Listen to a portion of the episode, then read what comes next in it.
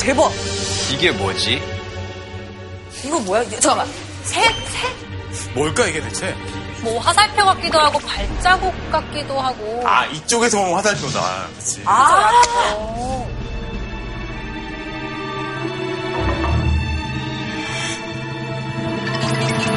아니 막 뭔가 발자국 같긴 한데 다리가 이게? 되게 긴가 봐. 진짜 너무 귀여워. 다리가 긴가 봐. 아니 지독 씨보다 훨씬 큰 동물일 거. 어? 지금 언니 한 번만 성공하면 안 돼요? 이거 한 번만 해줘요. 여기 한 번만 이발 한 번만 해주면 안 돼요? 이거 왜 못해 이거? 이거 왜 못해 이거? 언니 너무 장난해.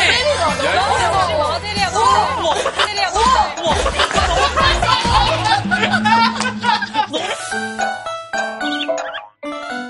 야, 역시 모델이 다르네. 멋있다. 아, 우리끼리 얘기해서 뭐 답이 안 나올 것 같아가지고 맞아. 이제 세 분 좀 들어오시고 선생님을 불러봐야 하지 않을까 싶어요. 알겠습니다. 우리끼리 원래 답이 안 나오잖아요? 자, 오늘 그 어느 때보다 특별한 선생님이 오셔서 지금 우리가 너무나 궁금해하고 있는 저 발자국의 정체에 대해서 얘기를 해주실 것 같아요. 그럼 다 같이 선생님 한번 불러보도록 할까요? 네. 선생님!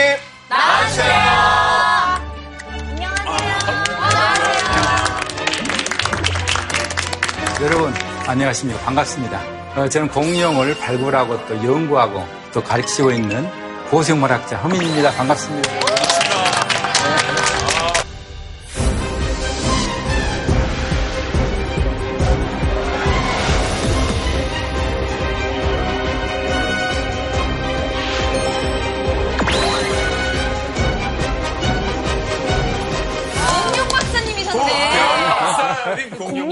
발자국이 없구나. 그랬구나. 아니, 공룡 발자국. 공룡 발자국을 그렇게 거침없이 뛰어다니네요.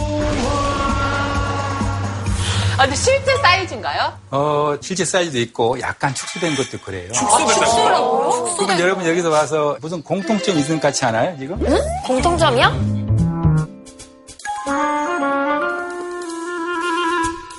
둥그런 것도 있지만 삐죽삐죽한 거 보니까 발톱이 한 세 개? 두 발 달린 동물이에요. 사실은 여기 있는 것들은 전부 다 우리나라 한반도에서 발굴된 공룡 발자국들입니다. 진짜요? 그리고 제가 여기서 발굴한 것이 많이 있습니다. 심지어 선생님 발굴하신 거예요? 선생님, 근데 그렇게 많은 시간이 흘렀는데 어떻게 공룡 발자국이 남아있을 수 있죠? 그냥 물 웅덩이 같은 거를 발자국이라고 생각하는 건 아닌가요? 악어든 아니면 공룡이든 아니면 어떤 동물이든 간에 발자국이 전부 다 발 모양이 다 다르죠. 네. 더 중요한 거는 여기에 퇴적층에서 지금의 퇴적층이 아니고 공룡 시대까지 나오기 때문에 그래서 우리는 이것을 공룡 발자국이라서 다른 동물 발자국 구별하는 거죠.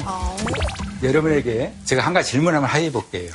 공룡 하면 떠오르는 게 뭐가 있나요? 공룡하면 무조건 둘리죠. 그쵸. 둘리. 1억만 년 전 그 옛날에 엄마랑 헤어져가지고 이 땅에 왔을 때 얼마나 울었는지 몰라요. 맞아요, 맞아요. 둘리가 짠해가지고 때. 그 남자애들은 공룡차 항상 다 이렇게 지나고 오거든요. 그 중에 뽀로로 크롱이 제일 넘버원 아니에요? 친구 있지. 그럼 그럼. 뭐지? 공룡 메카든가? 아, 그것도 진짜 인기 많더라고요. 저는 주라기 공원 그리고 또 주라기 월드 그 영화 시리즈 있지 않습니까? 그거를 너무 좋아해서 어 그냥 집에 항상 틀어놓고 있어요. 진짜? 그래서 매일 그 매일 같이 보고 있습니다. 공룡에 대한. 이 애정이 굉장히 넘치는데 매일 본대. 네. 출근할 때도 이렇게 보더라고. 출근할 때도. 출근할 때도 이러고 저한테 공룡, 공룡상 미남 이 생각이 나요. 미남들 분류하잖아요. 맞아, 맞아요. 맞아. 차이나는 클래스에 꼭 한번 나오셨으면 좋겠습니다. 저도 좀 공룡에 원래 관심이 좀 많아가지고 예전에 뭐 공룡이 들어가는 이제 그 노래도 만들고 아, 진짜? 한번 들려주세요. 먼 옛날에 공룡들이 살았다던 경상분지 난 아직 기억하네 차가운 빙하기 발자국만 남기고 사라진 그 공룡 같은 너를 참 음악을 쉽게, 쉽게. 아니, 지금만. 뭐예요? 사랑 얘기예요? 아, 이 노래가 그 한국 지리책을 보고 영감받아서 만든 아니, 근데 평남지향상 음악 제가. 제가 방금 가사를 보니까 네. 그 제목이 평남 지향사래요. 네 맞아요 고생대 때그 우리나라에 평남 분지가 있어요. 주로 석탄기에 해당되는 건데 석탄 많이 나온 지역이죠. 그리고 고사리 화초도 나오고 그리고 방금 보니까 또 공룡이 또 뭐 경상 문제 얘기하고 그랬는데 발자국만 남기고 사라진 그 공룡 같은 너를 여러분 보시면 둘리 아시죠? 아까 이야기하셨는데 네. 둘리하고 둘리 엄마하고 좀 틀립니다. 맞아, 다르게 생겼어. 어, 둘리 엄마는 일단 목이 기세요. 브론토사우루스. 그럼 아, 아빠가 다른 거예요? 출생의 비밀이 있었던 거예요? 아빠 어디 있어? 출생의 비밀은 잘 모르겠는데. 그러니까 둘리 엄마는 그 지금 여러분 주라기 공원에 나오는 그 브라키오사우루스 그 아주 온순한 그 모양이고 둘리는 헤라토사우루스라는 육식공룡이에요. 어? 선생님, 그러니까 그 초식동물이랑 거네. 육식동물이랑도 짝짓기를 했어요. 아, 그건 너무 어려운 이야기예요. 그래요? 네. 마음 맞으면 뭐 동물계의, 아니. 동물계의 상태에서는 육식은 초식을 잡아먹기 때문에, 또 먹었기 때문에 다르죠. 그래서 그래서. 이런 애 만날 수가 없죠. 어릴 근데 그러면 입양했을 수도 있잖아. 저기요. 심각하게 얘기할 게 아니잖아요. 저는 사실 공룡에 대해서 선생님 관심이 굉장히 많아서요. 그 공룡이 여러분 깃털을 달고 다녔던 사실 아십니까? 무슨 소리예요? 영화에 안 나오잖아요. 네, 거기서 아주 매끄럽죠. 요즘 어린이용 교- 어, 공룡 책들 있잖아요. 네. 최신판들은 다 깃털을 달고 나옵니다. 아, 진짜? 새, 새처럼요? 그러니까 저는- 연구 결과가 바뀌어서 깃털이 있다는 거예요. 아니, 맞아요. 굉장히 네. 배신감을 느끼는 사진을 많이 본 적이 있어요. 깃털 달린 공룡이 발굴되고 발견됨을 해서 여러분이 어렸을 때 보는 공룡하고 지금 여러분의 어린아이 보는 그 공룡은 다르죠. 우리가 알던 공룡들이 아니에요. 그 다음 여러분 보시면 깃털 가지고 멜라닌 색소를 이용해 가지고 보니까 공룡의 색도 다양했다는 걸 알 수가 있어요. 맞아. 다 초록색이 아니었어. 얘 컬러풀하네요. 새 같아. 진짜 세다, 진짜. 아니 근데 진짜 요즘 아이들 책에 보면 공룡들이 훨씬 더 화려하고 예, 그림도 또 섬세하고 뭐 깃털도 표현하는데 근데 그게 연구 결과가 더 많아져서 그런 거예요. 그렇습니다. 가장 중요한 질문이에요. 현재의 과학은 지금까지 발견된 사실로가 정설이고 이 다음에 또 변할 수 있는 거예요. 과학이라는 거는 멈추면 안 되는 거예요. 그래서 오늘 여러분과 함께 해야 될 우리의 주제는 공룡은 살아있다. 지금도. 지금도요? 아 있나? 진짜 어딘가에 살아있다는 말씀. 오, 진짜로? DNA. 이럴 거면 게스트로 공룡 불렀지, 우리가.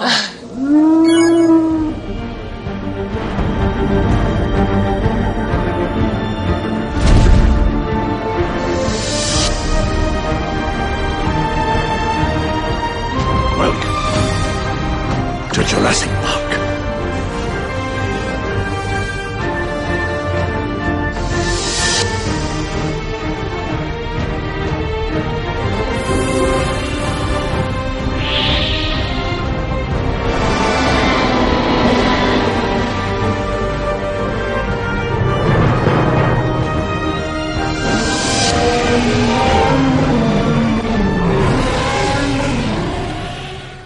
이제 본격적인 본 강연에 앞서서 네. 여러분에게 한번 제가 한번 물어보겠어요. 최초의 지구상의 생명체는 언제 탄생됐을까? 이거 배웠는데. 너무 어렵지. 또 까먹었다. 우리 배웠잖아, 지구. 배웠잖아요, 지구. 이정모 관장님한테. 우주, 우주 얘기할 때. 38학년. 38학년 정답입니다.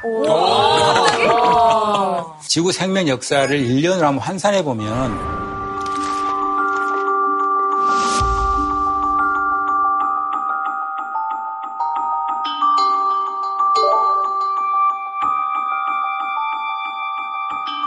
거의 지구는 바다만 있었고 지구 육상에는 아무 생명체가 없었어요.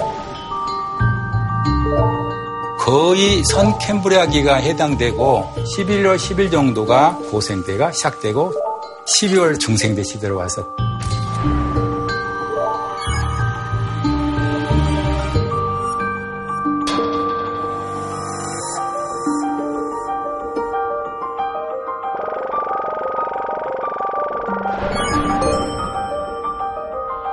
중생대 시대로 와서 드디어 공룡 시대를 맞게 되는 겁니다.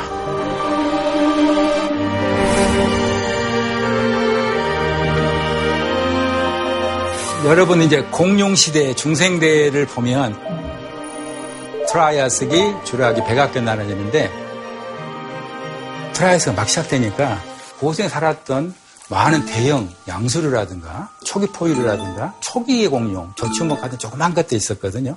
이런 종류들이 서로 생존 경쟁 시작하면서 중생대를 누가 지배할까를 시작한 시기예요. 한 2천만 년 동안을 서로가 이렇게 했는데 그 중에서 공룡이 드디어 모든 걸 지배하는 시대로 돌입한 겁니다. 그러면요, 트라이아스기에 나타난 공룡은 어떤 종류가 있어요? 코엘로피시스라고 있어요. 굉장히 초기 의 공룡인데 어, 무섭게 생긴 육식입니다. 그 다음에 고질라사우루스 같은 종류가 있고 주라기로 오면 여러분이 알다시피 목 긴 공룡, 낯익어요. 브라키오사우루스, 스테고사우루스 공룡이 살기 좋고 크기도 커진 그런 시대로 이제 전개돼서 어떻게 보면 공룡의 전성시대 되는 거죠. 그 다음 백악기 때로 오시면 여러분 어, 더, 더 익숙해요, 더 익숙해요. 맞아, 트리케라톱스. 그래서 이 공룡은 중생대를 통틀어서 1억 6천만 년 동안 이 지구를 지배했습니다. 선생님, 그런데 지금 주라기 공원의 주인공이 티라노사우루스거든요. 그런데 백악기에 있었다. 주라기 공원에 살지 않았다. 이게 무슨 일입니까, 선생님? 그게 그러니까 영화죠. 아, 아 그래요? 사실은 영화라는 거는 모든 요소를 더 흥미롭게 만들 수밖에 없는 거잖아요. 유명하니까 그래서. 테라노사우루스는 백악기 후반기에 짧게 살았거든요. 아, 백악기 공원 좀 이상하잖아. 백악기 공원 같지 않습니까? 말이 나왔으니까 테라노사우루스에 대해서 한번 이야기해 볼까요? 네, 네.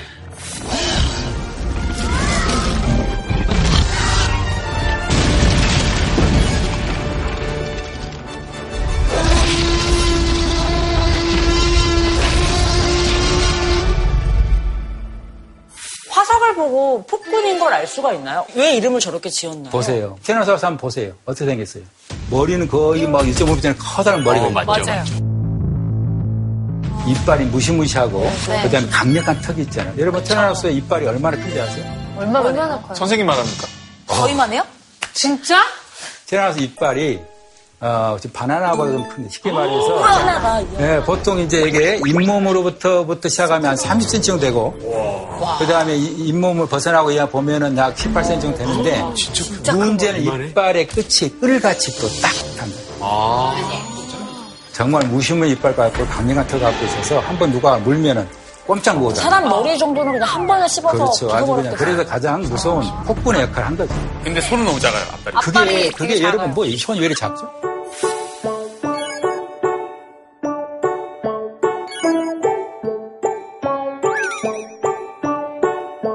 은근히 약간 소심했던 거 이를? 닦을 이만 닦을 귀여워요. 거죠. 은근히 약간 은근히 약간 이를 닦을 때 약간 좀 어, 트릭스에 있는 앞서는 사실은 이게 정말 무의미했다라고 할 수가 있어요. 선생님, 근데 만약에 고기를 사냥을 했어요. 그럼 먹을 때 발로 잡고 먹진 않잖아요. 손으로 뭔가 찢던지 뭐 해야 되잖아요. 티렉스는 한 번 입에서 한 번 잡으면 그 자리에서 그대로 삼킵니다. 그래서 왜 그것이 그런 공룡의 이제 배설물에서 나오는 여러 가지 특징이 있기 때문에 그런데 사실은 크기를 보세요.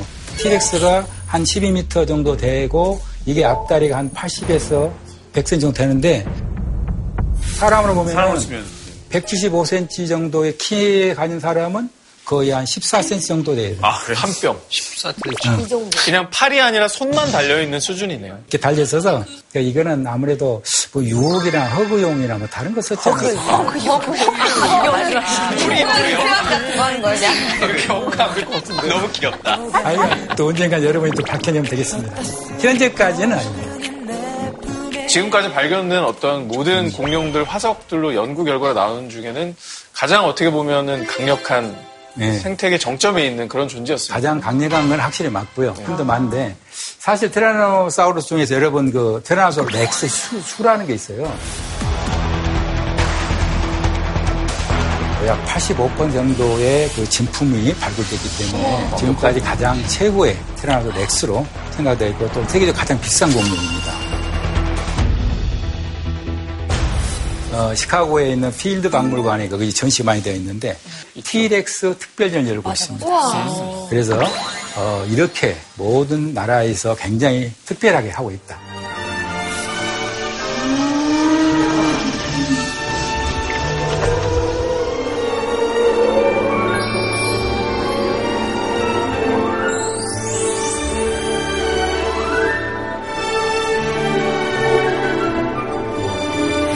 어, 사실 공룡이 이제 여기 한 300년 전만 보더라도 이게 과연 공룡인지 아닌지 잘 몰라잖아요. 여러분 보시기 어떻습니까? 근데 이거는 뭐 같아요? 뭐야? 공룡뼈야?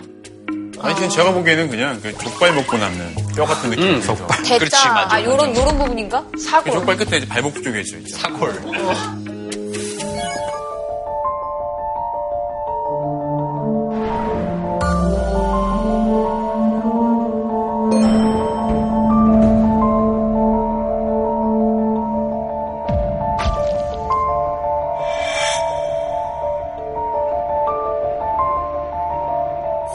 사골. 천 1800년 뒤로 와가지고 다시 복원해가지고 그림 그리다 보니까 이것이 메갈로사우루스다.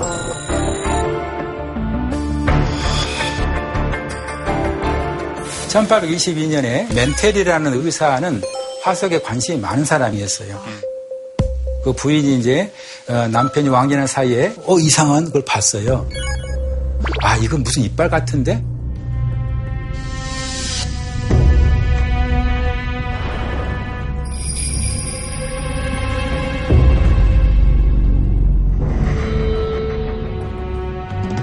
(1825년에) 이름을 붙였죠 이구아나 돈 그래서 이구아나 이빨이다 이렇게 한 거죠.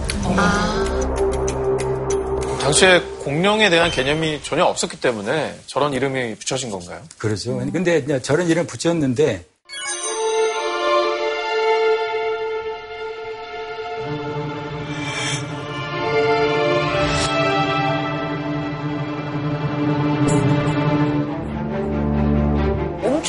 그래서 같다. 지- 그래서 저기를 어디에 붙였을까요? 발톱 같기도 하고. 약간 정강이 뼈 같기도 하고. 보통 이마에 많이 붙이잖아요, 뿔을 이렇게. 해서. 어우 예 머리 위에다가 예.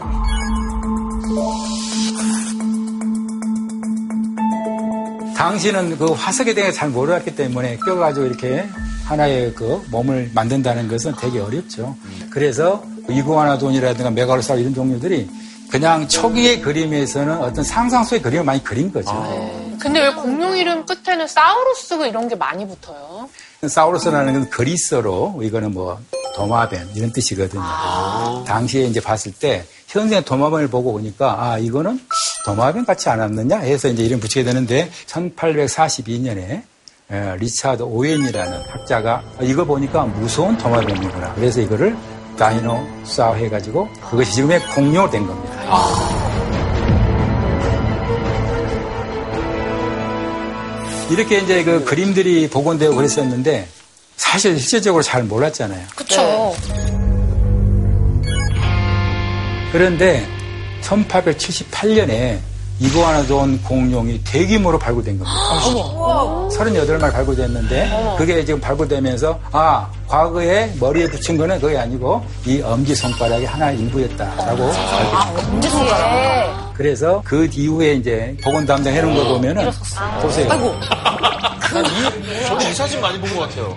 쌤, 저거는 고질라잖아요. 너무 고질라인데, 저건? 그래서 근육이, 쌍따봉을 근육이 너무 많이. 진짜 이집 사람 같다. 지금 좋아요를 두 개 눌렀어요, 지금. 좋아요. 이거 하나 갈까 이거예요? 아, 이게 이거네. 꼬리도 막 뭐 밑으로 내려놓고 이쪽으로 해서 몸을 위- 위로 뚝 올렸잖아요. 네. 약간 악어 같았는데 지금은 이 섰어요. 갈피를 못 잡는 것 같아요. 그렇죠. 왜냐하면 당시에 모든 걸 복원하려면 현재 있는 사람의 모습이라든가 다른 파충류를 봐야 되기 때문에 네. 과거에 막 이게 이렇다는 이야기를 하기는 쉽지 않았잖아요.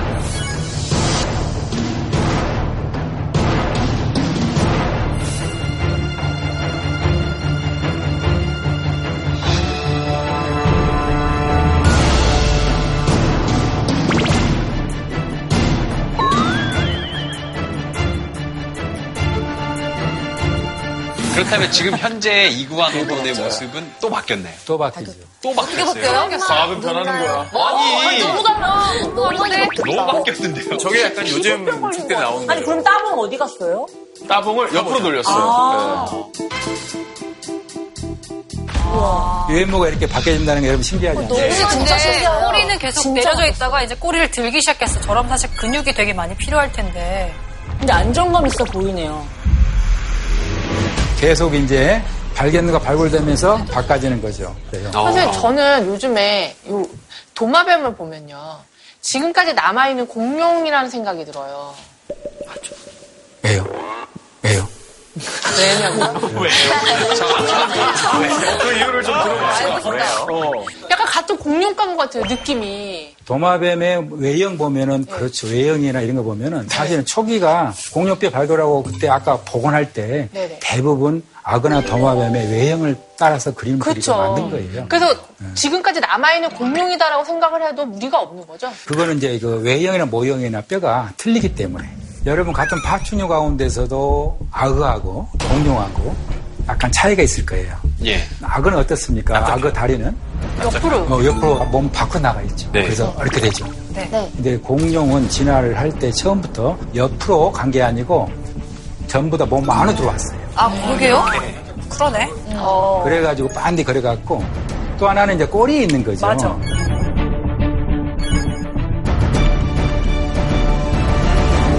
사실 공룡이 여러분 아까 트라이아스기 이야기 했을 때 그 많은 생존 경쟁에서 살아남았던 것은 뭐냐면 다른 동물로부터 천적으로부터 도망가기 쉬- 쉬워 아니면 싸움이 쉬울 정도로 몸이 안으로 들어왔고 그 다음에 호흡계통이 산소를 많이 할 수 있도록 했기 때문에 그런 먹긴 공룡이 나올 수 있는 그런 조건을 만들었기 때문에 중생을 지배하게 된 거죠. 선생님 그러면 공룡은 파충류입니까? 아니면 파충류인데 약간 좀 다른 겁니까? 이렇게 좀 헷갈리거든요. 공룡은 파충류입니다, 현재까지는. 그러지만은 앞으로 어떻게 될 거에 대해서는 계속 연구를 해보면 또 나오겠죠. 현재까지는 선생님 강연 초반에 한반도에서도 공룡이 있었다라고 말씀해 주셨는데 주로 어떤 식의 공룡들이 그러면 한반도에 존재를 했었던 건가요? 우리나라는 대부분 태적층이 백악기 태적층입니다. 이 백악기 태적층이 우리나라의 한반도 남해안 그리고 어, 우리 충청도 일부 그다음에 시아오 쪽 일부 해가지고 많이 나오고 있는데 이 백악기 때 왜 공룡들 한반도로 많이 몰려왔는지 퀴즈를 한번 내보겠습니다. 경상도 일대, 전라남도 진도 해남, 경기도 화성, 충청 일부는 네모였다. 경상도와 전라도를 가로지르니까 아마 장터? 화개장터? 그때도 파괴장이었다고? 먹이가 풍부했다. 아, 네. 아, 알고 싶어. 힌트 주세요. 몇 글자예요? 두 글자입니다. 두 글자야? 공룡이 사는 어떤 그 생태적인 환경 관련돼 있겠죠. 아, 생태적인 생태. 거요. 분지. 분지. 또 예. 바다였다. 갯벌. 아, 밀립. 아니. 밀림. 밀림이었다. 여기 정답은 호수입니다. 선생님, 바다였다랑 조금 관련 있지 않나요? 언니. 호수랑 바다랑 바다랑 다르지. 호수 조금. 바다하고 호수는 다르죠. 우리나라는 아모나이트가 발견되지 않아요. 바다 일단. 바다는 아니잖아요. 이 마치 그 목마른 사슴이 호수를 찾아가듯 어. 공룡들이 어, 당시 우리나라 백악기는 한국과 중국과 일본이 하나의 대로 묶여져 있었어요. 그런데 후기로 갈수록 지구가 판이 분열되기 시작합니다. 그러다 보니까 또 각종 화산 활동이 너무 많이 나고 나오니까 지구가 탄산가스로 덮을 정도로 아주 안 좋은 환경이었어요. 그 상황에서 세계 많은 공룡들이 한반도로 몰려왔는데 이유는 물을 먹든지 살기 좋은 그런 동네로 왔다는 것이고 그래서 우리는 이걸 가지고 한반도의 백악기는 파라다이스다 이런 이야기를 합니다. 근데 선생님 지금 말씀하신 게 과학적으로 다 밝혀진 거죠? 그게 전부 다 화석으로 나온 겁니다. 화석. 한반도에는 이들의 발자국이 세계에서 가장 많습니다. 오, 신기하네. 뼈보다 더 많아요? 한반도는 발자국의 천국입니다. 우리나라엔 그러면 발자국 화석이 뭐 어떤 모습으로 나타나는지 궁금한데. 진짜 궁금하다. 우와, 우리 어디에? 우와, 우리 어디에? 헐 대박. 선생님이 혹시 저기 선생님 계신 거 아니에요? 저기 제일 밑에가 전부. 진짜. 전라남도 해남에서 우리나라 처음으로 신기하다. 공룡 발자국을 발굴했어요. 처음인 거예요, 이게? 처음입니다. 와. 자연적으로 노출되어 있는 것으로 나왔지만 은 지금 보면 약간 검은색이 층의 사이가 좀 잠깐 차이가 있죠. 예, 예. 위쪽. 저기가 원래 경계입니다. 30cm 정도만 노출되어 있고 나머지가 절벽이었어요. 네. 당시에 갈대들이 많이 나와 있어가지고 쭉쭉 한층 따라가면서 손을 대면 한쪽에 움푹 들어가 있는 뭔가가 나와요. 그래가지고 하루 종일 발굴했는데 네. 저기에서 제일 위에 있는 하나의 공룡 발자국을 한 겁니다.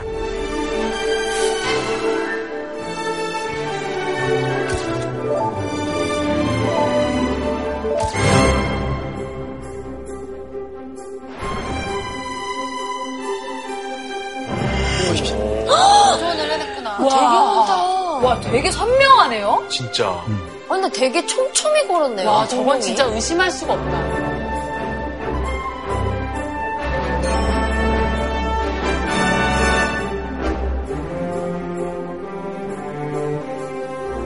저 발자국의 크기랑 큰 보십시오. 거 봐. 진짜 크다. 60에서 90cm. 발 하나의 삼척이야. 이 발자국은 세계적으로 아주 드문 완벽한 모양의 공룡 발자국이죠. 어, 여기 보면은 공룡의 가운데에 있는 발가락, 그 다음에 오른쪽 발가락, 그 다음에 왼쪽 발가락 나올 수 있고, 진짜. 이걸 저- 제대로 그림을 그리다 보면은 이런 식으로 나온 걸 알 수 있어요. 아, 그러네. 모양이 이렇게 보인다, 진짜. 나머지 가운데 있는 부분들은 공룡의 발자국을 밟고 난 다음에 뛰어 올라오면서 가운데 끼인 그런 퇴적물로 우리가 해석할 수 있습니다. 이 발자국들은 초식 공룡 가운데 하드로사우루스 그런 종류의 발자국으로 해석됐습니다. 우와. 와, 멋있다. 저때 기분 어떠셨어요, 선생님? 그래서 발자국일 때 너무너무 이게 환상적이에요. 왜냐하면 지금까지 전 세계에 있는 발자국 가운데 저렇게 완벽한 모양의 발자국이 나올 수는 어렵게 됩니다. 그래서 발자국을 하나를 딱 발굴했을 때 저희들이 예, 맥주 한 박스를 부었습니다. 왜요? 너무 기뻐가지고. 마치 아, 우리가 마셨다는 거죠? 예, 데이비스 컵에 우승 화석에다 맥주 싶다. 야, 화석에다 먹자. 맛있는 거 있다. 날씨가 좋아서. 과학적인 기법을 달달 부은 다음에 그런 뭐- 것도 아니. 이거는 인간적인 이야기죠. 여러분 하나 퀴즈를 낼게요. 여러분 보시기에 저기 발자국 가지고 정말 공룡 크기가 얼마 될까요? 되게 클 것 같은데. 발 하나에 지금 60cm. 삼척이 나왔으니까 한 5, 6m. 저것도 한 10m쯤 될 것 같은데. 발자국의 가장 긴 길이가 있잖아요. 네. 긴 장축 길이의 4 내지 500까지가 이 엉덩뼈까지 길입니다. 그러면 여기서 우리가 보통 지금 90cm면은 3, 60cm 되잖아요. 그럼 그 정도가 공룡의 다리 하나입니다. 거의 지미진만한 거 아닌가요?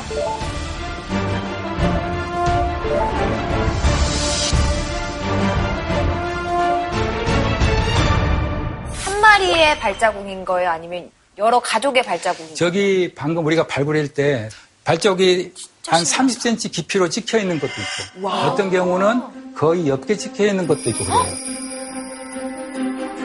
깊게 찍힌 거는 어느 정도 퇴적물이 약간의 물 성분이 밑에 있으면서 푹 들어갔던 것이고 그 다음에 완전히 고화된 다음에 다음에부터 공룡 지나갈 때 좀 옅게 찍히는 그런 걸로 했기 때문에 시간차적인 게 있죠. 최소한 세 마리 정도가 됩니다. 그래서 한쪽 받고 한쪽 받는데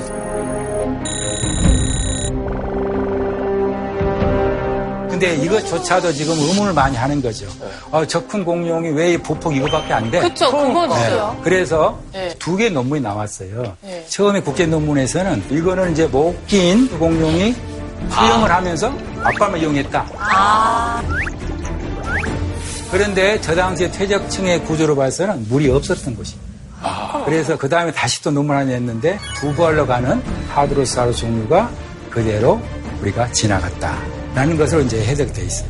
완벽한 모양의 발자국이 나온 반면에 해석하는데 또 차이가 있는 그런 희귀한 것이다. 근데, 근데 그때 좀 딴지 걸쳤던 분은 없어요? 이게 발자국이 아니다.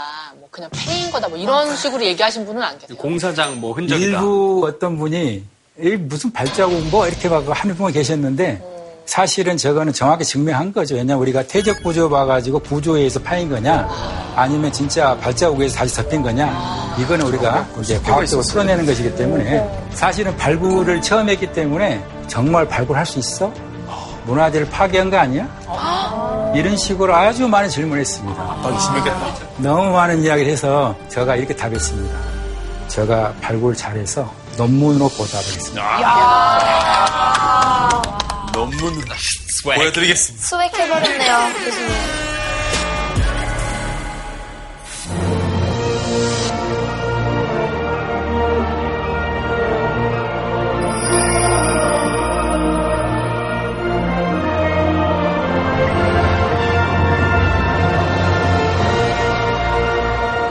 선생님은 이 발자국만 보고서라도 어떤 종류의 공룡인지 알 수 있나요? 그렇습니다. 발자국 가지고는 수광류냐, 조광류냐, 용광류냐 이런 이야기를 할 수는 있어요.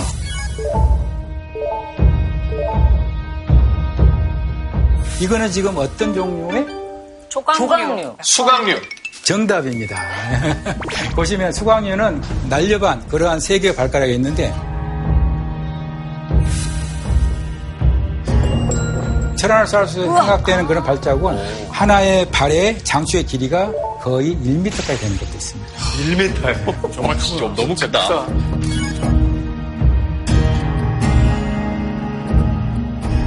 이거 그거 아니에요? 아까 선생님이 찾으셨던 공룡이랑 비슷한 발자국 아 니에요? 조각류. 맞습니다. 맞죠? 어, 쳐주십시오.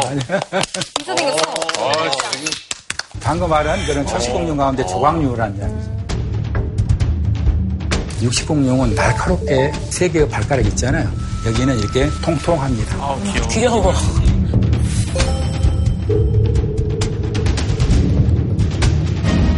그리고 이제 먹긴 공룡이 있죠.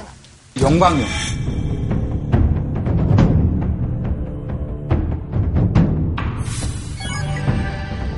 발자국 이런 모양을 보면서 앞뒷발이 나오잖아요, 지금. 네. 네. 근데 앞뒷발이 크게 다르잖아요. 네. 네.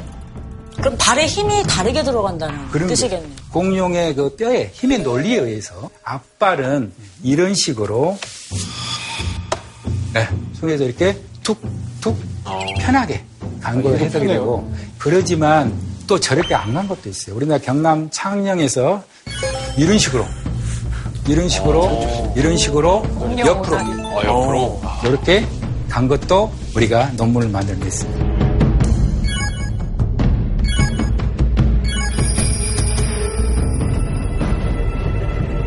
크게 공룡은 이 발자국 모양으로 구분을 하는 건가요? 크게 보면 공룡은 이제 발자국도 있지만 뼈 가지고도 같이 이렇게 공통적으로 이야기를 하죠.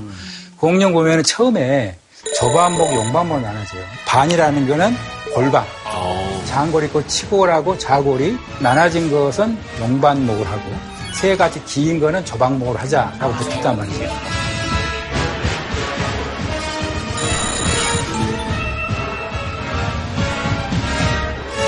지금 보니까요 날아다니는 익룡은 없거든요.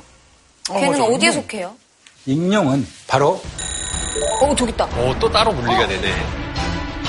조치목이라는 챙기만한 그런 작은 사이 동물이 공룡을 가고 하나는 익룡 가고 하나는 어룡 가고 이렇게 그럼 쟤는 공룡이 아니에요? 익룡은 공룡이 아닙니다.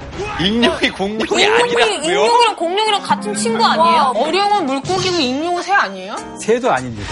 새도 아닙니다. 자, 다, 다 구분돼야 돼요. 혼돈의 다 구분돼야 되는데 중생대 시대에 땅에 있던 파충류만 공룡입니다.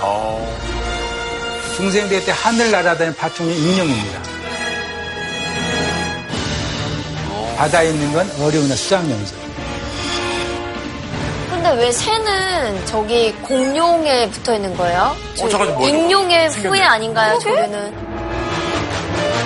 어, 여러분이 시조새란 말 들었죠? 네. 네. 예. 시조새가 어, 주라기 때 나온 거예요. 예. 그죠? 네. 그렇게 나왔는데 저희들이 아까 깃털공룡을 이야기했을 때 네. 수광류 같은 육식공룡의 일부가 네. 결국은 깃털을 달기 시작해서 지금의 새로 진화했다는 거죠.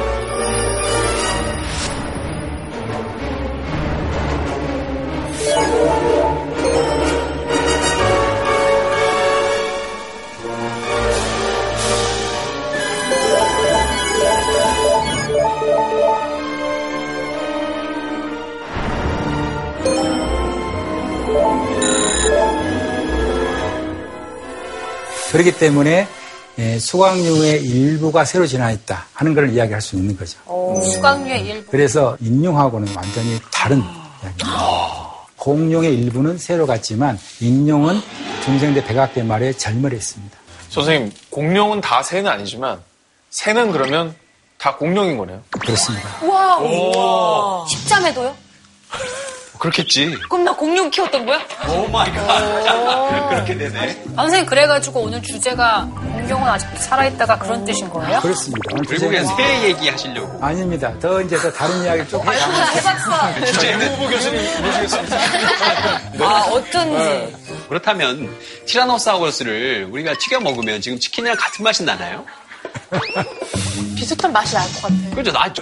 티맥이 닭다리네. 가능할까요? 티맥. 치맥이. 티맥. 많은 사람들이. 아, 용가리 치킨이 나름 의미가 있는 거네. 있네요, 용가리 좀 아는 분이. 만들었네.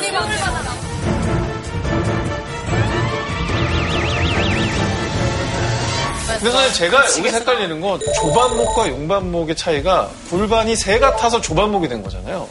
그럼 여기서 중대한 약간 약간 오류가 생기는 게 지금의 조류와 골반이 다른 용반목에 속한 수강류가 조류가 됐다니까 약간 좀 뭔가 헷갈림이 오거든요. 사실은 지금까지 나온 화석을 봐가지고 골반 모양을 다르게 분류를 했었는데 네. 여기에 대해서는 아직도 반론이 있죠. 최근 연구에서 공룡은 과연 조립 쪽으로 할 것인가 아니면 정말 파충류일 것인가에 대한 생각을 계속 하고 있고 심지어는 파충류 조류 중간을 아예 공룡류라 붙이자 라는 이야기도 있어요. 어. 이제는 이 분류도 좀 바꿔야 되지 않느냐 하는 겁니다. 선생님 그럼 발자국 화석으로 또 어떤 걸 저희가 알 수 있을까요? 어, 우리가 발자국 화석 가지고는 싸움을 했는지, 서서히 걸었는지, 빨리 걸었는지, 속보했는지, 이런 이야기들을 우리가 또 알 수가 있고, 여기 보시는 곳은, 에, 전라남도 하순에서 아주 대규모적인 발자국이 나오는데, 1500점 이상의 발자국을 발견하면서 보폭과 길이를 다 쟀죠. 그래가지고 여기에서 공룡의 속도를 계산했고, 가속도 이론을 만들어낸 겁니다. 사실 가속도까지. 저기에는 중형급 공룡이 갈 수 있는 걷는 걸음이 아니고 약간 처음부터 통, 통, 마치 캥거루 같이 걸었어요. 여러분 공룡이 걸은 거지 보면은 걸어가는 walking이 있고 그냥 뛰어가는 running 있잖아. 네. 그 중간에 대한 얘기를 아무도 안 했어요. 아, 근데 조기. 신날 때 투스텝 밟지. 그런데 투 스텝. 근데 공룡은 이렇게 one, two, one, two 하면서 one, two, one, two 하면서 가는 것이 캥거루한테 나옵니다. 보폭을 보니까 빠르게 가다가 뭔가 발견했어요. 그리고 나서 바로 속도를 내면서 가는데 저기에 나오는 가속 속도가 약 시속 39.7km 나옵니다. 너무 빠르네요. 진짜 그게, 빠르네요. 그게 11.7m까지 가는 것이 우리 저 시속 밝혀진 거예요. 40이면. 와, 어린이 보고 못 지나가겠어요. 그래서 속도 비교해 보니까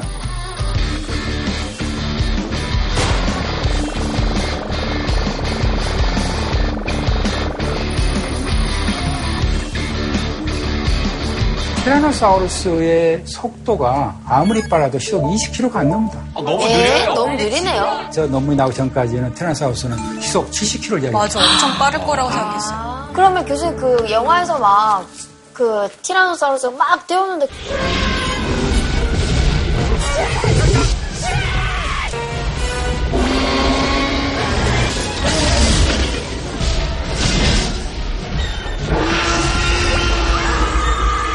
그거 다 뻥이네요 그러면 무사히 볼트 못 잡아요, 티라노. 사실은 항상 도망가더라고요. 우리 다른 게만 타도 우리 아, 그러면 네. 사람이 뛰면 티라노사우루스가 못 따라오는 거잖아요. 시속 비교해봤을 때. 사람이 엄청 뛰죠. 엄청 뛰면. 엄청 그러니까 일단, 근데 인간 중에 저속도 안 나온 사람도 많아요. 그렇죠. 우리는 다 잡아먹혀요, 일단. 네. 티라노사우루스가 시속 20km가 안 됐다 이야기하니까 우는 애들이 많아요. 공룡의 왕 폭군을 좋아했는데 이 정도? 교수님 혹시 잘못 측정한 게 아니에요? 맞아. 동심 파괴 제대로 하셨네요. 하시는 분들 맞습니다. 예. 그래서 주라기 공원 저와 같이 팬이셨던 분들이 굉장히 큰 실망감을 또 느끼실 수도 있다라고 제가 생각을 해서 제가 또 코너를 한번 준비해봤습니다.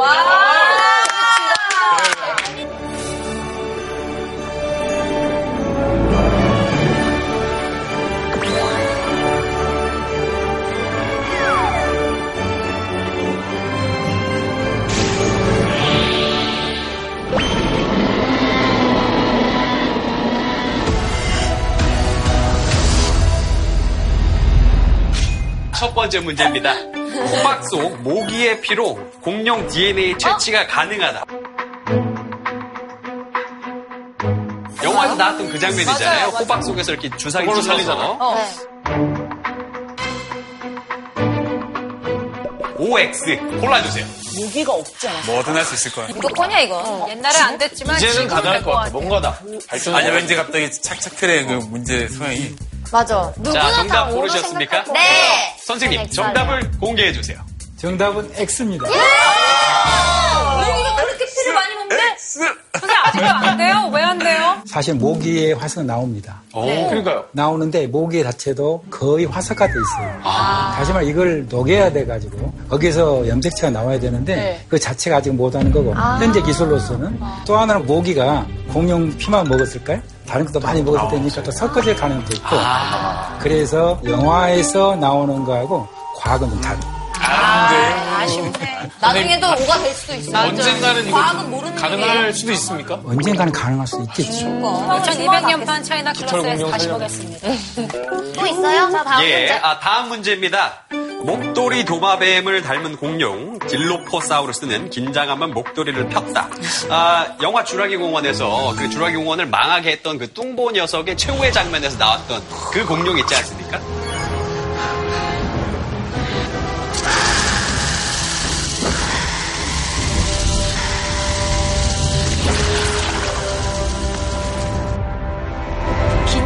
긴장하면 긴장하면. 긴장하면 목도리를 아니, 근데 폈다. 긴장하면 우리도 승모근 이렇게 올라가잖아. 그죠? 나를 때 피는 정답 골라주셨죠? 네. 정답을 공개해 주세요. 정답은 X입니다. 선생님 왜 폈나요? 뭐예요? 사실은 딜로포사우루스는 목도리가 없습니다. 진짜. 이게 정말 충격이다. 만든 거죠. 영화에 나올 정도로 숨어 있다가 쫙 펴지는 것들은 아직 잘. 완전 제작진의 뇌피셜이에요? 그렇죠. 제작진이 이해하는 목도리를 씌웠네. 자, 다음 문제입니다. 아, 영화 주라기 공원에서 티라노사우루스 버금가는 슈퍼스타였죠. 랩터 문제인데요. 랩터는 필요에 따라 집단 사냥을 했다. 아, 요 장면 굉장히 많이 나오지 않습니까? 네, 뭐 네. 주방으로 뭐 쫓아 들어간다든가. 때려, 때려 날려잖아.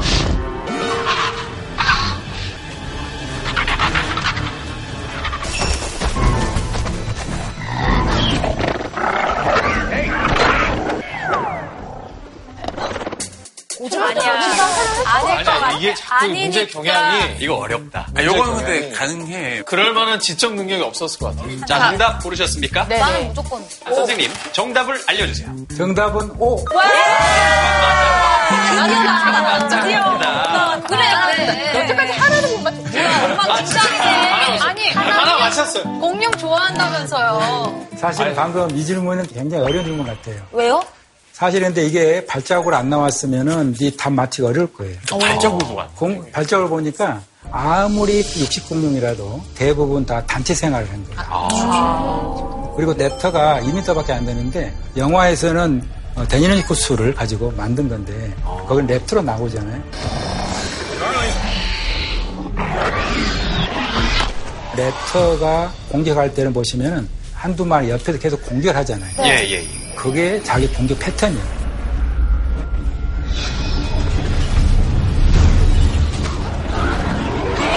사실은 영화에 나온 랩터는 미국에서 거기서 발굴한 영화가 나오잖아요. 예, 예. 근데 랩터는 아시아 거예요. 아, 정말로요? 그리고 그란트 박사가 컴퓨터 모니터 같은 게에서 땅 속에 있는 걸 보면서 랩터 이야기 할 겁니다. 예. Yeah, it's good shape too. Five, six feet high. I'm guessing nine feet long. 지하에 있는 거뼈 모양을 밝혀낼 수는 없습니다.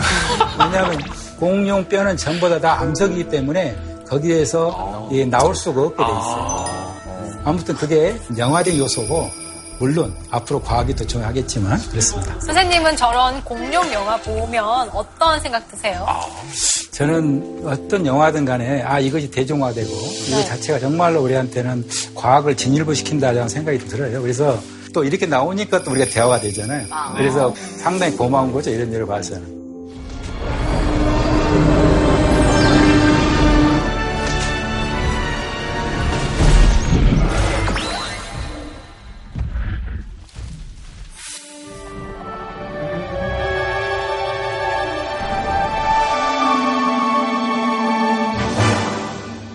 세계적으로 봤을 때 뼈화석이 많이 막 발굴되잖아요. 그 몽골 고비 사막, 그 다음에 미국의 캐나다 럭키 산맥 주변에 많이 있는데 우리나라에서도 이런 완벽한 모양의 뼈가 나왔습니다. 뼈도 나왔어요. 뼈도 있어요. 와, 나왔어, 나왔어. 자, 여러분 보시는 이 화면은 어, 저희 전남대 한국 공룡 연구센터에서 7년 동안 발굴하고 이름을 명명한 공룡의 뼈입니다.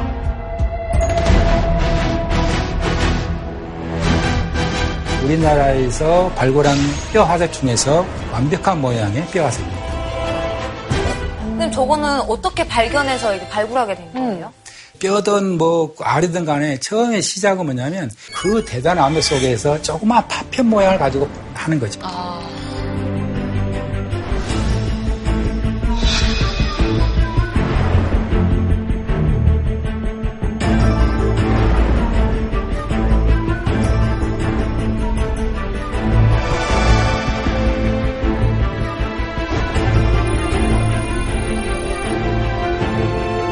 안타깝게도 저 꼬리 부분에 있는 것은 꼬리뼈 하나 나왔는데 아쉽다. 더 안타까운 거는 두개골이 안 나온 거예요. 아, 나왔어야 되는데. 오랜 시간 유실될 수도 있고 화석화 되기 직전에 다른 것들이 먹어갈 수도 있고 이거 이럴 수 있습니다. 이 모양을 쫙 보니까 힙실로포돈 같은 종류예요. 근데 저 뼈의 특징은 어깨뼈라든가 그다음 위팔뼈가 상당히 길어요. 힙 힙실로포돈 종류는 두 발로 가는데 얘는 아 너무 길어서 보니까 거의 땅을 짚고 다니죠. 지금까지 나오는 힙실로포돈 가운데서 이런 종류는 처음이죠. 아, 이건 새로운 종류 아닙니까? 새로운 종이에요. 그래서 새로운 종으로 이름을 붙였습니다. 이름은 코리아나사우루스 보성엔시스.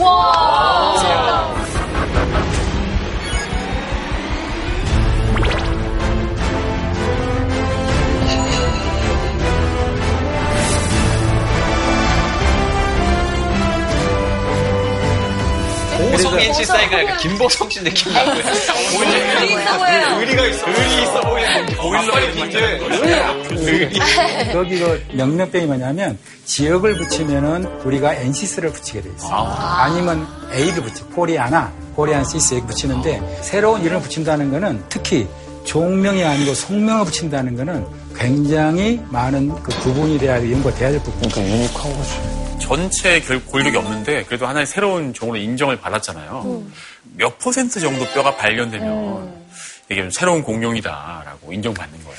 어느 부위를 발견했느냐에 따라 특히 두개골, 두개골을 발견하면 이거는 어, 거의 새로운 종류야 구별할 수 있어요. 두개골. 두개 골만 발견했고요. 그런데 우리가 이제 골반뼈라든가 뭐 어, 꼬리뼈 이런 뼈가 일부분 발견하면 굉장히 어려울 수가 있죠. 최소한 30% 정도가 발견돼야만이 이름 붙이기가 쉽다. 아무튼 우리는 지금 속과 종명을 같이 붙였기 때문에 대단한 일입니다.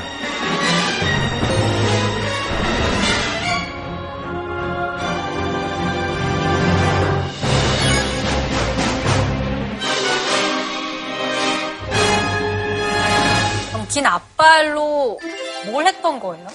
거기가 지금 공룡 알산지란 말이죠. 네. 알산지에서 생각해 보니까 이것이 아무래도 뭘 팠지 않았느냐. 알을 찾아서 먹었던 애들인가요? 알을 찾아서 먹었는지, 네. 아니, 알을 아니면 어떤 묻었든지. 둥지를 파서 줬는지 어. 말 수는 없는 아직. 우리나라에서 뼈 화석이 좀 드물다고 생각했었는데 네. 목이 긴 용광류가 나오는 것도 있습니다. 어, 정말요? 그래서 부경고사우루스 아, 들어봤어, 들어봤어요.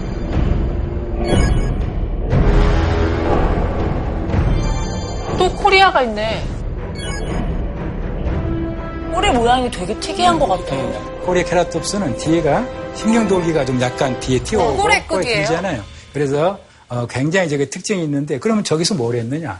혹시 수영할 때 아니면 뭐 난리를 했는지 아니면 어떤 신경적인 문제로 뭔가 유혹을 했는지 그건 아직 알 수는 없어요. 지금 발견된 거 이외에도 지금 진행 중이신 뭐 공룡들이 있을까요? 사실 우리나라에는 밝힐 수는 없지만 왜냐하면 이걸 밝히면 또 투기꾼들이 와서. 아, 진짜요? 제가 공룡알 산지 발견해 가지고 막 아까 이렇게 설명하고 있었는데 그 다음날 가니까 알을 누가 떼가지고 왔어요.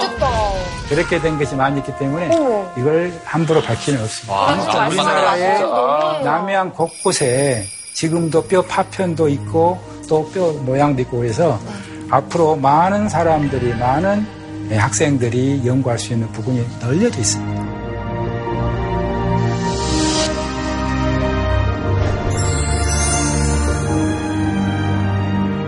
우리나라에 발굴된 공룡 관련 그런 그 화석에 대한 또 하나의 성과물을 제가 한번 말씀드릴게요. 그 중에 기중한 것 하나가 바로 익룡입니다. 공룡이 나왔다고요? 공룡인데 발자국은 없지 않아요, 우리나라에 근데? 주로 익룡의 발자국에 대한 이야기 오늘 하겠습니다.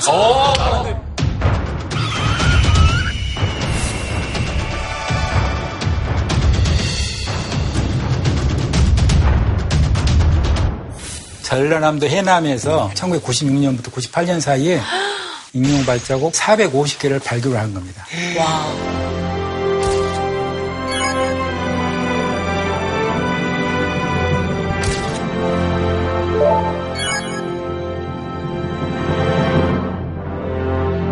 근데 아까 공룡 발자국은 진짜 딱 공룡 발자국처럼 보였거든요. 근데 저 발자국은 솔직히 인룡인지 거북인지 뭐. 이거 앞발자국 있다는데 이상한데요. 어, 떻게 이걸 찍어요? 그럼 바짝 그냥 엎드려서 이렇게 이렇게 사실 저게 발굴되기 전까지는 대부분이 익룡 뼈로서 해석했는데 예. 익룡은 그냥 날개를 접어서 네. 두 발로 갔다는 거죠. 그게 상상되는 느낌이에요. 예. 다큐에도 막 그렇게 나오던데.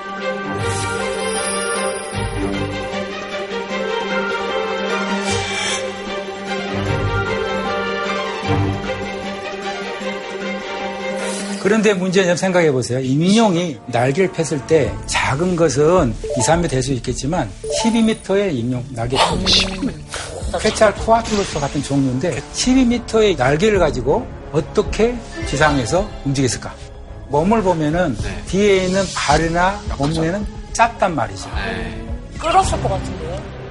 그래서 저것이 나옴으로 해서 익룡이 어떤 모양으로 걸었는지 밝혀진 거예요.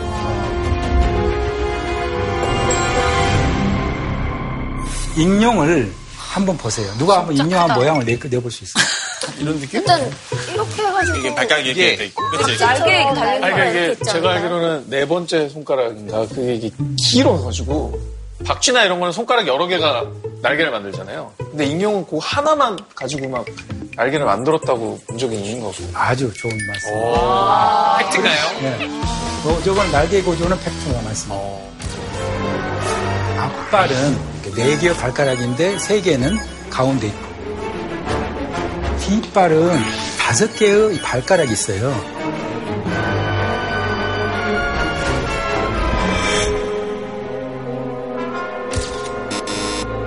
아, 이렇게 되는 거구나.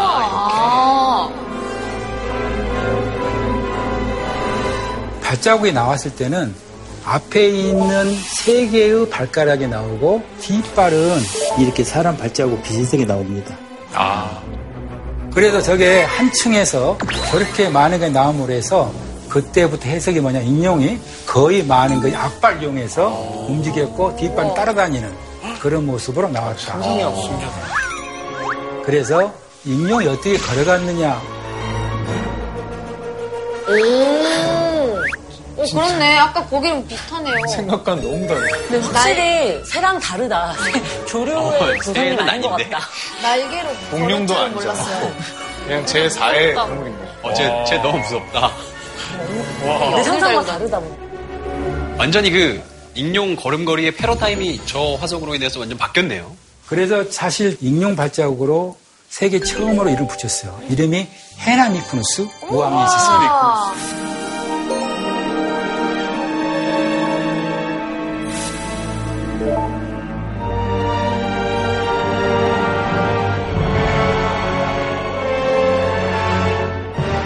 전 세계에 나오지 않는 유랄키의 익룡이다.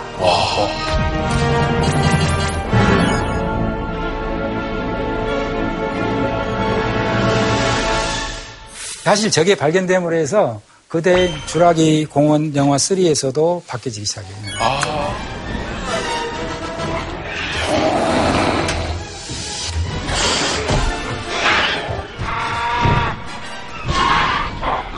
그림 보기만 해도 몸 엄청 커 보이는데요. 이거 어떻게 잘 날 수 있었어요? 초기 인용은 랑프링코이드라 해가지고 이빨이 있고 길고 그래서 앞이 무거웠어요. 그래서 할 수 없이 꼬리를 달아요. 그래가지고 균형추를 맞추는 거예요. 그런데 이게 이빨을 부리겠다 그랬죠. 그걸 이제 없애요. 왜냐하면 날기 위해서는 가벼워졌죠. 그다음에 뼈를 비어 있는 뼈로 만들기 시작해요. 어, 진짜 조류처럼. 자유스럽게 나을 수 있도록 몸을 계속 진화시키는 거죠. 저길 보면서 저희들이 이제 느낀 게 이거예요. 그럼 익룡이 땅에서 내려앉았을 때 어떻게 활강을 시작했느냐? 그럼 이것이 그대로 자연스레로 바로 뚝 날아갔느냐? 아니면 조금 전진하다 비행같이 갔느냐? 이 차이가 있죠.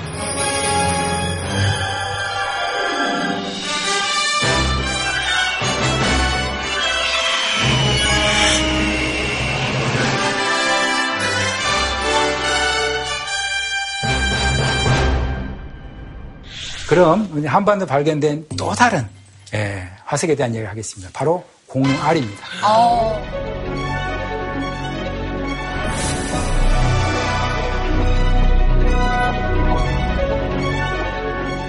우리나라에서 어, 공룡알이 발견된 지역은 전남 보성 약 200여 개의 공룡알이 발굴이 됐고 하프리네, 그 다음에 경기도 화성에서도 200여 개의 공룡알이 발견됐고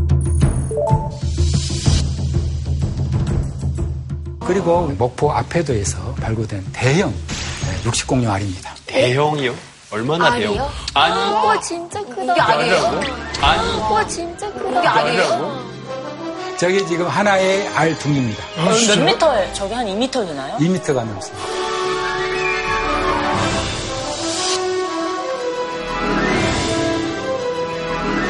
저 알은 알 하나가 40cm 정도 되는 거예요. 와,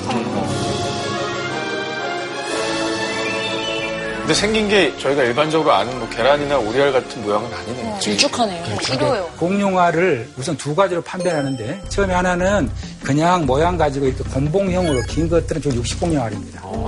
그리고 둥글둥글한 것도 초식공룡알이에요. 두 번째는 뭐냐면 공룡알 껍질을 가지고 현미경제 관찰하면은 이게 공룡알인지 악어알인지 새알인지 구분이 되고 그 다음에 공룡알 가운데서도 육식이냐 초식 구별이 되는 거예요. 사실 저기를 발굴했을 때 목포에 있는 앞에도가 다리를 놔주면서 이렇게 절벽을 카팅한 것을 보니까 그때 당시 학부 4학년 여- 여학생이 와 이 껍질이 보이는데요 했어요.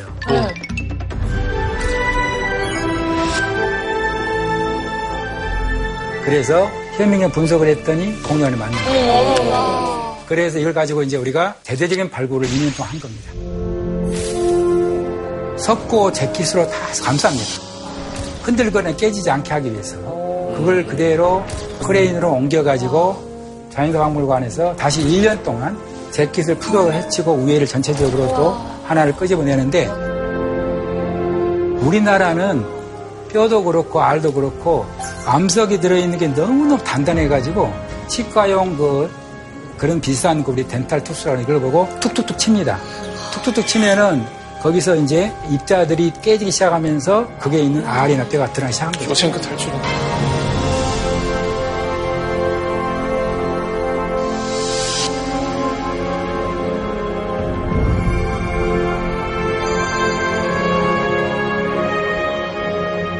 공룡도 그 당시에 뭐 제비처럼 둥지를 틀어가지고 알을 낳은 거예요? 사실 공룡의 둥지를 보면은 일반적으로 거북이나 악어하고 둥지가 다릅니다. 여러분이 거북이를 한번 보세요. 해변가로 올라와가지고 네. 약한 1m, 2m 정도의 웅덩이를 파잖아요. 그리고 나서 약 100개에서 200개를 그대로 옵니다. 네. 그리고 덮어놓고 가버립니다. 네. 알은 온도에 따라 지 스스로 부활하는 거예요. 네. 그런데 공룡은 이 알을 할 때 다 규칙적입니다. 어. 하나, 하나, 하나, 하나 이렇게 맞아요. 알을 모양이 예뻐요. 그리고 여기 공룡알 둥지는 가까이 또 둥지를 만듭니다. 천적으로부터 보호하기 위해서 지키고 있는 그런 것들이 나오기 시작하고 여러분 보통 계란 같은 경우는 두께가 0.3mm 정도 되거든요. 근데 공룡알은 두께가 2mm에서 5mm까지 엄청 두꺼운 게 공룡알입니다. 공룡의. 세상에 뭐 하던 동물 알 중에서 공룡이 가장 두껍습니다. 왜?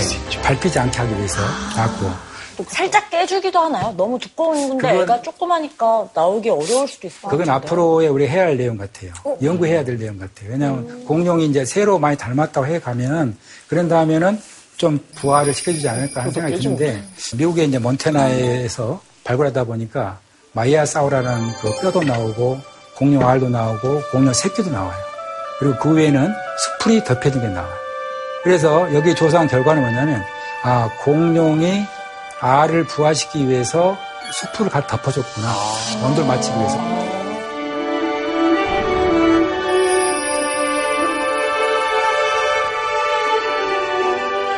공룡 이름 모성이 가운데 사실은 참 억울한 공룡이 있습니다. 억울한. 오비라토르라는 그 공룡이 있어요. 알도도 공룡. 네, 이름이 알도독이라죠. 처음에 알 부위에서 이렇게 발견됐는데 보니까 아 저기는 알을 도둑하기 위해서 왔구나. 그래서 이름을 알도둑 오비랍토르라고 붙였는데 사실은 뒤에 다시 또 발굴하다 보니까 아 이거는 알을 도둑이 아니고 알을 보호했다. 네. 알을 품은 거예요? 알을 품고 있었다. 바꿔줘야 되는 거 아니에요? 그래. 바꿔줘야 되는 거 아니에요? 이제라도 이름 바꿔줍시다. 근데 오비라프로 너무 메이저야. 오비, 메이저지. 오비랍토르는 이게 계속 바꿔질 수가 없고 현재까지 계속 알 도둑이 있지만은 아이고. 선량한 보호하는 그런 걸로 어, 판명이 됐습니다.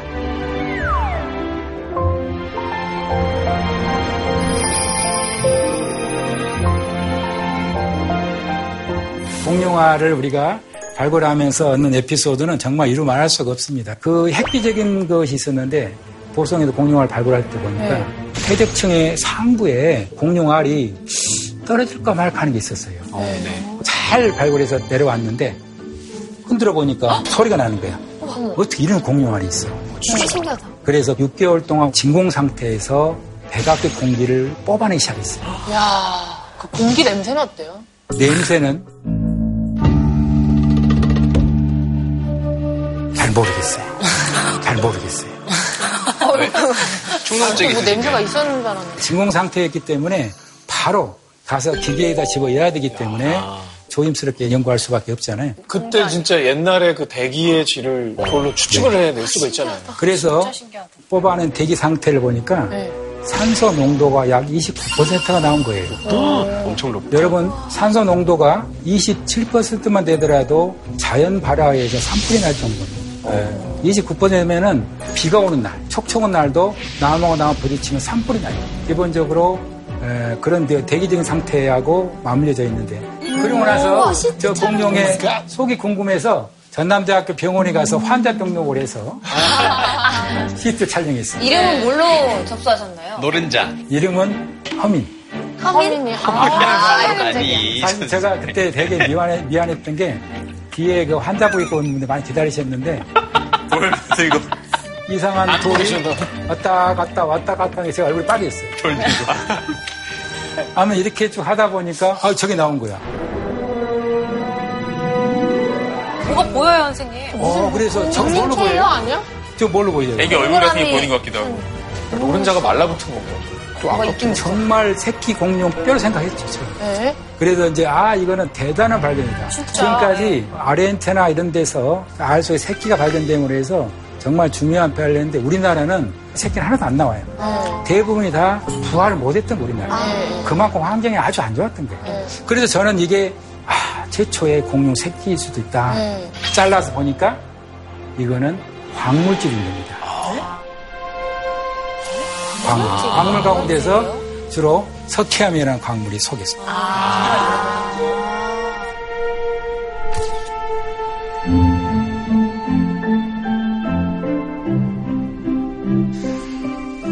어, 좀 실망했죠. 그럼 처음부터 공룡알이 아니었던 거 아니에요? 아, 공룡화는 맞습니다. 이게 이제 수정이 안 된 알이 하나 그냥 태어난 건가요? 그 안에서. 대부분 공룡알이 퇴적물로 채워져 가지고 있었죠.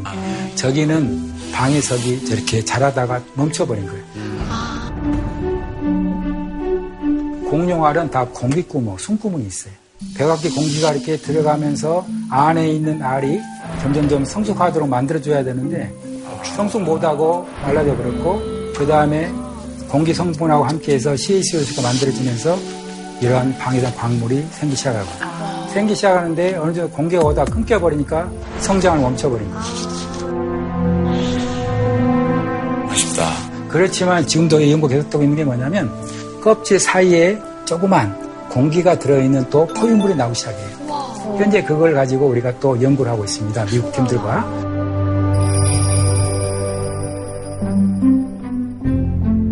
공룡알 화석 하나가 당시에 환경이 어땠는지까지 알려준다고 하니까 너무나 신기한데요. 결국에는 이제 공룡이 멸종의 길로 갔잖아요. 그러면 역시 이 내용도 화석을 통해서 저희가 유출을 해볼 수 있는 건가요? 우리가 보통 이제 공룡의 멸망에 대한 얘기를 하다 보면 운석이 충돌했다. 이야기 되게 많, 되게 많죠. 네. 그런데 공룡의 멸종 이론 가운데 공룡 뼈와 함께 곤충들이 되게 많이 발견돼요. 곤충. 이 곤충들이 어쩌면은 공룡의 그 조류 인플루엔자 같은 식으로 해서 아. 전염병 역할을 해서 멸종시키지 않았을까 하는 생각도 합니다. 수억 년 전이나 지금이나 전염병은 손. 있는 거. 그리고 또 하나 중요한 거는 현재 우리가 공룡층에 발견된 중에서 타나목이라는 나무 화석이 나와요. 대부분이 타져 나와요. 그럼 그 당시에 화산이 너무 많이 폭발해가지고 나무도 다 타졌다는 얘기를 할수 있고 알도 생산을 못했다고 이야기했지 않습니까? 예, 예. 그만큼 기후 환경이 안 좋아졌기 때문에 공룡시대 말이 백악계 말이 굉장히 지구에 또 대변혁이 있었다를 알 수가 있습니다.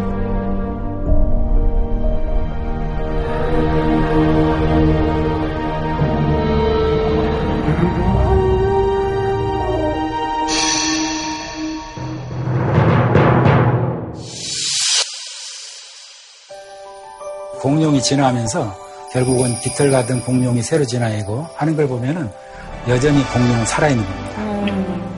앞으로 여러분들이 우리나라의 많은 곳을 더 연구하고 발굴함으로 해서 더 많은 공룡이 나오면 더 많은 이론을 우리가 이야기할 수 있고 계속 과학적인 이야기를 할 수 있으니까 이 모든 게 여러분 몫이죠. 네. 사실 오늘 강의는 정말 전국의 공룡을 사랑하는 많은 어린이들에게 또 새로운 사실을 일깨워줬을 뿐만 아니라 환경에 대한 얘기까지도 생각할 수 있게 하는 어떤 의미 있는 시간이 아니었나 싶습니다. 다시 한번 좋은 강의 해주신 교수님께 감사하다는 말씀 드리고 싶습니다. 에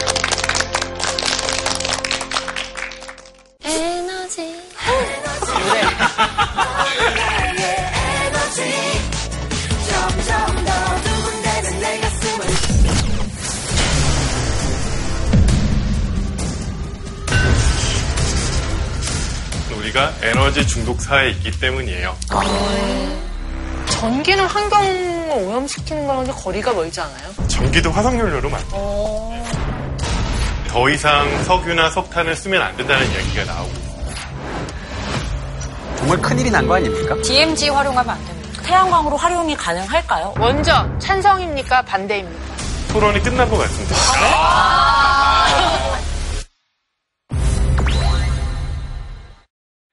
질문사항이 어떤 건가요? 오늘 푸짐하고 아주 의미 있습니다. 예. 대단하다. 아 근데 지금 우리 계속 지켜보고 있었어요. 네? 앞에 지켜보고 있습니다. 네? 어디죠? 지켜보고 있는데 카메라 보시나요? 어, 이거 혹시 아, 인용 이거 치맥스가 네. 저기 있어요. 그래서 와우. 아, 공룡과 만들기다. 인용의 종이접기 오, 와 좋다. 네, 퀄리티가 좋다. 공룡 보안입니다. 사랑하는 학부모님들과 어린이들을 위해 준비한 차클의 어린이날 선물. 수업에서 만난 공룡들을 이렇게 귀엽고 예쁘게 만들어 볼 텐데요. 어린이들의 공룡 대통령 트리케라톱스, 공룡계의 슈퍼스타 티라노사우루스, 한반도를 날던 인용, 해남 이크누스까지 도안만으로는 어려울 것 같아서 차클의 공식 금손 전지수기가 함께하겠습니다.